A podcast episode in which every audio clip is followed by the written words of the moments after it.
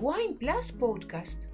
Ειδήσεις, προτάσεις και τάσεις από τον κόσμο του κρασιού και της γαστρονομίας με τη Μαρία Νέτσικα.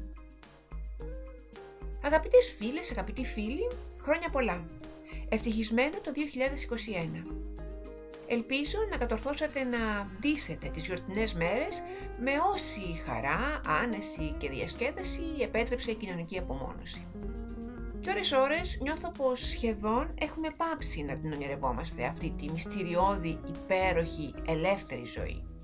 Χωρίς μάσκες και αποστάσεις, με φανερά χαμόγελα, με αγάπες, αγκαλιές και φιλιά, με γευτικές δοκιμές και μεγάλα χαρούμενα τραπεζώματα.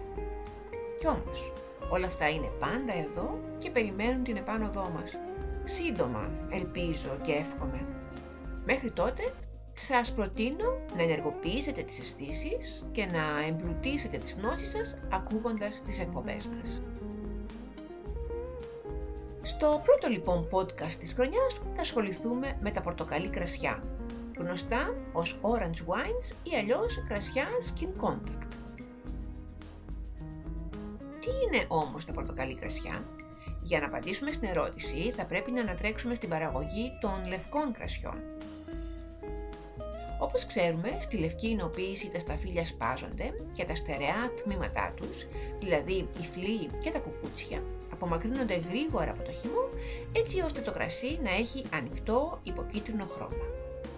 Ε, λοιπόν, τα πορτοκαλί κρασιά είναι λευκά, που παράγονται όμως ακολουθώντας τη διαδικασία της ερυθρής εινοποίησης, που σημαίνει ότι οι φλοί και κουκούτσια όχι μόνο παραμένουν, αλλά επιπλέον διαβρέχονται με το χυμό για την εκχύληση των φαινολών τους. Συχνά η αλκοολική ζύμωση για την παραγωγή των πορτοκαλί κρασιών πραγματοποιείται με άγριες σήμες σε ξύλινα βαρέλια ή σε πύληνα δοχεία, παραπέμποντας σε αρχαίες πρακτικές καθώς και σε ελληνικές παραδόσεις που έχουν ρίζες στην περιοχή του Καυκάσου. Η αναβίωση αυτών των πρακτικών ξεκίνησε στην περιοχή Φριούλη Κόλιο, στα σύνορα Ιταλίας-Σλοβενίας και η τάση αναπτύχθηκε γρήγορα και στις δύο χώρες. Πατέρας της νέας τάσης θεωρείται ο Ιταλοσλοβαίνος συνοποιός Γιώσκο Γκράβνερ, ο οποίος αποφάσισε να πάψει να ακολουθεί τις σύγχρονες συνοποιητικές τεχνικές και να δοκιμάσει εκείνες του μακρινού παρελθόντος. Έτσι, στα μέσα της δεκαετίας του 90, αναζήτησε έμπνευση στην αρχαία ενοποιητική ζώνη της Γεωργίας. Εκεί ανακάλυψε τα κουέβρι, πύληνα δοχεία στα οποία ζήμωνε το κρασί στην αρχαιότητα, θαμένο στο έδαφος.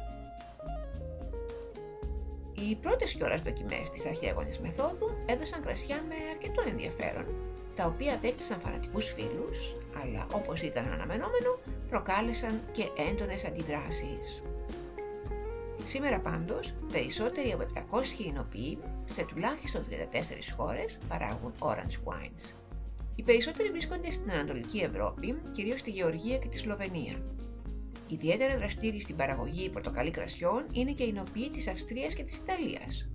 Όπως λέει ο Simon Wolf, ο γκούρου των Orange Wines, ο οποίος έγραψε και το βιβλίο The Amber Revolution, η τεχνιμπαρένια επανάσταση δηλαδή σε ελεύθερη μετάφραση, πορτοκαλί κρασιά παράγονται πλέον σε κάθε ήπειρο. Ας δούμε και ποια είναι τα χαρακτηριστικά των πορτοκαλί κρασιών. Το χρώμα τους κυμαίνεται από το λαμπερό χρυσαφένιο έως το σκούρο και χρυμπαρί. Εξαρτάται από την ποικιλία του σταφυλιού, την εκχύληση, το αν η εινοποίηση επιτρέπει την παρουσία οξυγόνου και διάφορους άλλους παράγοντες. Το άρωμά τους είναι πυκνό και εμφανίζει τον φρουτόδι, τον γήινο ή και τον ορυκτό χαρακτήρα της ποικιλίας από την οποία προέρχονται. Τέλος, στο στόμα έχουν περισσότερες τανίνες, κρεμόδι υφή και χαρακτηριστικά παλαίωσης. Σαφώς και στην Ελλάδα παράγονται πορτοκαλί κρασιά. Οι ποικιλίε σταφυλιού οι οποίες χρησιμοποιούνται συνήθως είναι με τρίω έως αρκετά αρωματικές και σχετικά λεπτόφλουτες για να αποφευχθεί η εκχύληση άγριων τανινών, δηλαδή η μαλαγουσιά, ροτίτη, ρομπόλα, σαβατιανό και ασύρτικο. Σίγουρα τα πορτοκαλί κρασιά είναι μια πολύ ξεχωριστή κατηγορία στην οποία βρίσκουμε προτάσεις με ιδιαίτερη προσωπικότητα μια κατηγορία στην οποία οι Έλληνες συνοποιοί πειραματίζονται και εμείς με ενδιαφέρον την εξερευνούμε.